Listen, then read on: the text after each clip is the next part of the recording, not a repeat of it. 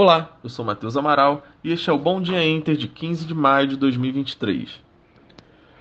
O Ibovespa encerrou o último pregão em alta de 0,19%. Ações recuaram com o IPCA de abril acima das expectativas, mas o índice foi puxado pela alta da Petrobras, que divulgou o resultado do primeiro trimestre e anunciou dividendos bilionários. Papéis da Sabesp também avançaram após divulgar o balanço e anunciar programa de demissões voluntárias.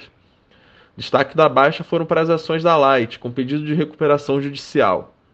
Na semana, a Bolsa Brasileira avançou 3,1%. A apresentação do parecer sobre o arcabouço fiscal deve ser divulgado nesta semana. Em Wall Street, as bolsas recuaram com os dados fracos de sentimento do consumidor e expectativa de inflação da Universidade de Michigan.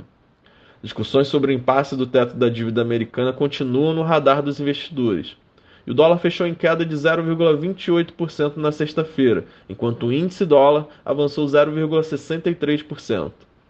Na semana, a moeda norte-americana caiu 0,4%. Para hoje, a agenda doméstica teremos o boletim Focus, enquanto no exterior serão divulgados o índice Empire State de atividade industrial nos Estados Unidos, além da produção industrial e vendas no varejo na China. O mercado norte-americano fica de olho nas divulgações entre governo e Câmara sobre o teto da dívida, que ficaram para terça-feira. Biden não tem dado maiores detalhes sobre os termos da negociação, mas sinalizou que um acordo pode ser feito. No cenário corporativo, a mineradora de ouro americana Newmont fez uma oferta de 19,2 bilhões para a aquisição da australiana Newcrest Mining, que após aprovação regulatória criará uma gigante no setor, em um momento em que as mineradoras de ouro estão passando por um período de estagnação e custos crescentes. O mercado fica de olho nas, fa nas falas dos dirigentes do Fed pela manhã e na divulgação de dados econômicos. Bolsas na Ásia encerraram em alta, à espera de dados da produção industrial e vendas no varejo na China.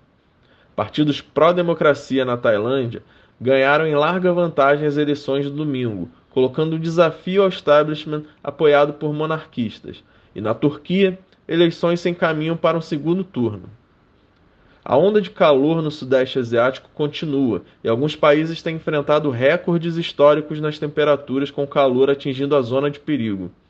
Na Europa, bolsas operam em alta após a União Europeia divulgar melhores projeções de crescimento do PIB para este ano e para o ano que vem, mas expectativas de inflação avançaram de 5,6% para 5,8%. Investidores ficam atentos às negociações nos Estados Unidos sobre o teto da dívida. E no Brasil, o mercado fica de olho no desenrolar do arcabouço fiscal na Câmara. Fernando Haddad terá agenda focada na articulação com parlamentares para que o texto ande na Câmara. O relator do texto, Cláudio Cajado, afirmou que pretende concluir o esboço até meio-dia.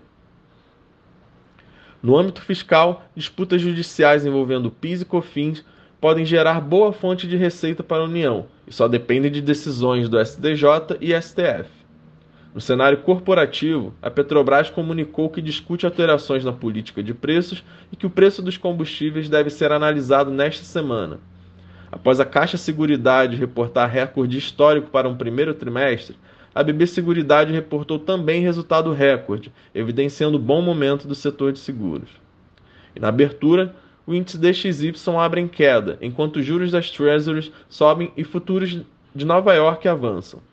O petróleo aponta recuperação após quatro semanas seguidas de queda, mas ainda segue pressionado com preocupações acerca da demanda global. O mercado global opera em alta, aguardando falas dos dirigentes do Fed e dados econômicos nos Estados Unidos. E por aqui, a agenda local com o trâmite do arcabouço fiscal deve movimentar o mercado. Este foi o Bom Dia Inter. Tenham todos uma boa semana e bons negócios.